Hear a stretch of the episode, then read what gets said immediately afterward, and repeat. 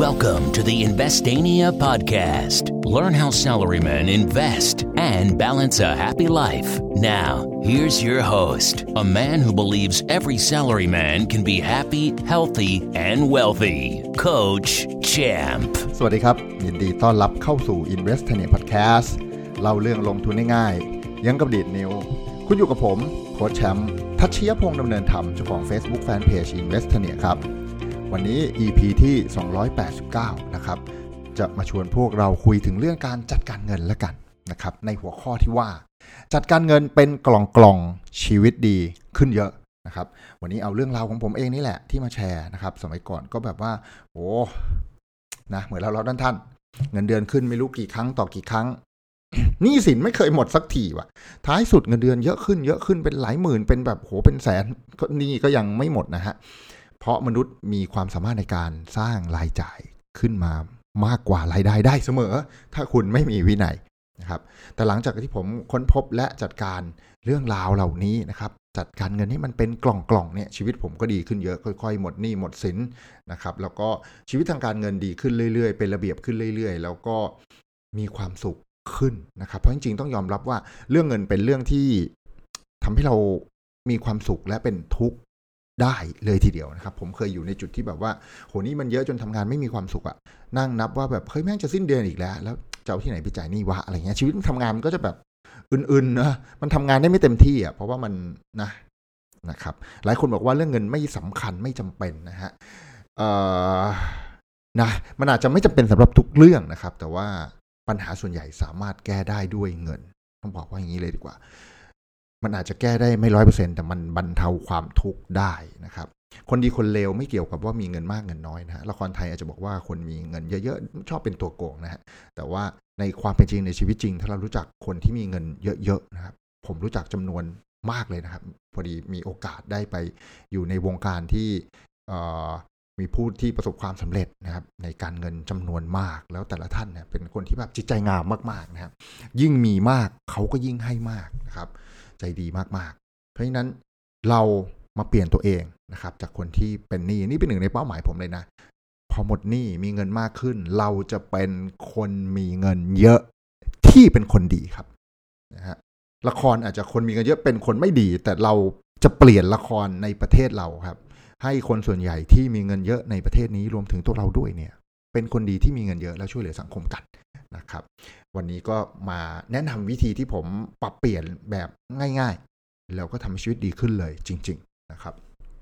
สเต็ปแรกครับเงินเดือนออกมานะฮะได้โปรดตัดไปออมก่อนนะจะออมมากออมน้อยช่างมันไม่ต้องสนใจนะวันที่ผมมีหนี้หลักล้านเนี่ยครับผมออมทุกเดือนจริงนะฮะเดือนละ 100 บาทนะฮะร้อยหนึ่งก็ร้อยหนึ่งนะช่างมันแต่กูขอออมนะได้โปรดกูจะออม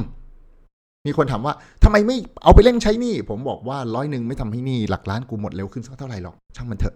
อย่างน้อยให้กูเปิดบัญชีออมทรัพย์ ขึ้นมาดูแล้วสมุดมันตัวเลขมันเดิน โอ้มีหนึ่งร้อยมีสองร้อยมีสองร้อยกับอีกยี่สิบสตางค์อาหารได้ดอกเบี้ยอะไรเงี้ย มันก็จะมีความสุขขึ้นครับนะฮะตัดออมก่อนเลย อันนี้เป็นเรื่องที่สำคัญนะครับ วันที่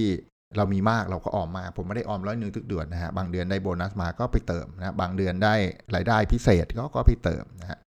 ก็อันนี้เป็นเรื่องสำคัญ เพราะถ้าคุณรอให้ใช้ก่อนแล้วเหลือแล้วค่อยออม คุณจะไม่เคยเหลือครับ เคยมีอารมณ์นี้ไหมจริงๆผมเป็นบ่อยฮะพอใกล้ๆสิ้นเดือนก็ชวนน้องๆไปเฮ้ยเงินในกระเป๋าเหลือ เราไปฉลองกันดีกว่า นะจะไปกินข้าวร้านหรูในห้างไปเที่ยวผับไปเที่ยวบาร์อะไรก็มันไปทุกทีอะนะฮะมันไปตลอดฮะเงินจะเหลือเท่าไหร่มันก็ไปใช้หมดทุกทีเลยว่ะท้ายสุดอ้าวไม่เป็นไรเดือนนี้ไม่เหลือวะเดี๋ยวเดือนหน้าเหลือแล้วค่อยเก็บ แล้วมันก็จะไม่ได้เก็บครับเพราะฉะนั้นทุกตำราพูดเหมือนกัน ผมเป็นคนหนึ่งที่โคตรดื้อนะครับไม่ค่อยเชื่อตำราเท่าไหร่ท้ายสุดก็มาจบว่าเออแม่งเชื่อตำรานี่แหละแม่งเป็นสิ่งที่ดีงาม และดีงามจริงๆนะครับตัดออมก่อนชีวิตผมดีขึ้นเยอะมากอันที่สองเนี่ยคือทำ budget ครับ budget เนี่ยก็คือเราต้องรู้ว่าแต่ละหมวดเนี่ยเราใช้จ่ายได้เท่าไหร่ ก่อนที่จะรู้ก็ต้องนั่งนึกครับ ว่ารายได้เรามีอะไรบ้างอ๋อมีเงินเดือนอ๋อไม่มีละมีเงินเดือนทางเดียวชิบหายมีรายได้ทางเดียวอ๋อไม่เป็นไร มีรายได้ทางเดียว มีรายจ่ายกี่ทางนะอ๋อค่าบ้านค่ารถค่าโทรศัพท์ค่าน้ำค่าไฟค่าโอ้โหรายจ่ายเยอะทางเว้ยlist ออกมาให้หมดพอ list ออกมาเนี่ยเราจะเห็นครับ เอารายจ่ายทั้งหมดมาบวกกัน รวมถึงเงินออมด้วย เงินออมถือเป็นรายจ่ายชนิดหนึ่งสำหรับผมนะครับ คือมันออกจากกระเป๋าเราไปนะแต่จะไปอยู่ในอีกบัญชีหนึ่งที่ดีงาม แต่นับเป็นรายจ่าย หลังจากเราบวกค่าน้ำค่าไฟค่าโทรศัพท์ค่าบ้านค่ารถและเงินออมนู่นนี่นั่นไปแล้ว ซื้อของเข้าบ้านเงินใช้ส่วนตัวรวมให้หมดบวกบวกกัน จะได้เงินมาก้อนหนึ่งครับ ถ้าเงินก้อนนั้นน้อยกว่าเงินเดือนคุณ แปลว่าคุณโอเค สุขภาพใช้ได้ ถ้าเงินก้อนนั้นมากกว่าไปปรับซะจะไปเพิ่มรายได้จะไปลดรายจ่ายตรงไหนไปทำนะครับหลังจากทา รายรับรายจ่ายนนี้ออกมานะครับให้แยกเป็นบัตเจ็ตเป็นก้อนๆครับในแต่ละกล่องอย่างผมเนี่ยเปิดบัญชีรัวๆเลยครับเจ็ดแปดเก้าสิบบัญชีธนาคารเลยนะธนาคารออมทรัพย์เนี่ยบัญชีออมทรัพย์ธนาคารเนี่ยเปิดรัวๆแล้วแยกเงินพอเงินเดือนออกมาเนี่ยโอนเข้าไอ้ห้าหกเจ็ดแปดเก้าสิบบัญชีเนี่ยตามหมวดหมู่ของเขา แล้วก็ใช้ในหมวดหมู่นั้นน่ะ ให้หมดทุกเดือน พอใกล้หมดหรือ เกือบเกือบจะหมดก็จะได้ระวังว่าอ๋อในหมวดนี้ใช้มากกว่านี้ไม่ได้แล้วนะ เติมน้ำมันมากกว่านี้ไม่ได้ละ ซื้อของเข้าบ้านมากกว่านี้ไม่ได้ละ น้ำไฟต้องเบาๆหน่อยละ กินใช้ส่วนตัวต้องเบาๆหน่อยแหละ พอโฟกัสเรื่องพวกนี้ดีขึ้นเยอะครับ ไอเดียนี้มาจากสมัยผมเป็นเด็กๆนะฮะเด็กๆไม่เคยมีปัญหาไงนะตอนเรียนประถมได้เงินไปโรงเรียนสิบาทยี่สิบาทเนี่ยคือมันไม่เคยเป็นหนี้เพราะมันได้มาแค่นี้แล้วก็ใช้แค่นี้ไงเหลือก็ดีนะเก็บไปซื้อของเล่น ไม่เหลือก็ไม่ได้เดือดร้อนใครกูใช้หมดอยู่ดี เพราะฉะนั้นด้วยไอเดียนี้ผมก็มาใช้กับทุกกล่องที่ผมแยกไว้จะเป็นค่าน้ำมันจะค่าซื้อของเข้าบ้านอะไรเงี้ยสมมุติผ่านไปครึ่งเดือนฮะถ้าค่าน้ำมันนะบัตเจ็ตในค่าน้ำมันที่เราตั้งไว้มันยังเหลือสักครึ่งหนึ่งก็แปลว่าเราขับขับรถอยู่ออนแทร็กไว้เออใช้ได้ไม่เปลืองนะเราซื้อของเข้าบ้านนะ budget มีอยู่สี่พันเราเพิ่งซื้อไปสองพันนะผ่านมาสองสัปดาห์เอาถือว่าโอเค นะครับผมไม่ได้จดอะไรละเอียด ผมแค่เล่ๆมองแค่นี้ว่าตั้ง budget ไว้ให้มันสี่พันถ้าครึ่งเดือนเหลือสองพันแปลว่าผมโอเคนะเงินกินใช้ตามที่ออฟฟิศนะฮะกินข้าวเช้าข้าวเย็นข้าวอะไรเงี้ยนะตั้ง budget ไว้สมมติหกพันผ่านไปหนึ่งอาทิตย์นะเงินยังเหลือสี่พันห้าก็โอเค คือหารสี่แล้วเอายังใช้ไปแค่หนึ่งในสามแบบนี้โอเค ง่าย ๆ แค่นี้เอง แล้วก็มีหน้าที่ใช้มันหมดทุกกล่องยกเว้นเงินออมเก็บเอาไว้อย่างนั้นถูกไหมพอใช้หมดทุกกล่องภายในเดือนแปลว่าคุณก็ไม่มีปัญหาอะไรเลย ทุกหมวดหมู่ ที่คุณตั้งใจที่คุณนึกได้ ก็ก็ใช้หมดจบสบาย เดือนนี้มีเงินออมแล้วด้วย เออนะครับ มันมีอีกอันหนึ่งซึ่งซึ่งมันชอบมารบกวนผมนะครับ พวกค่าใช้จ่ายรายปี ประกันรถประกันชีวิต ประกันสุขภาพ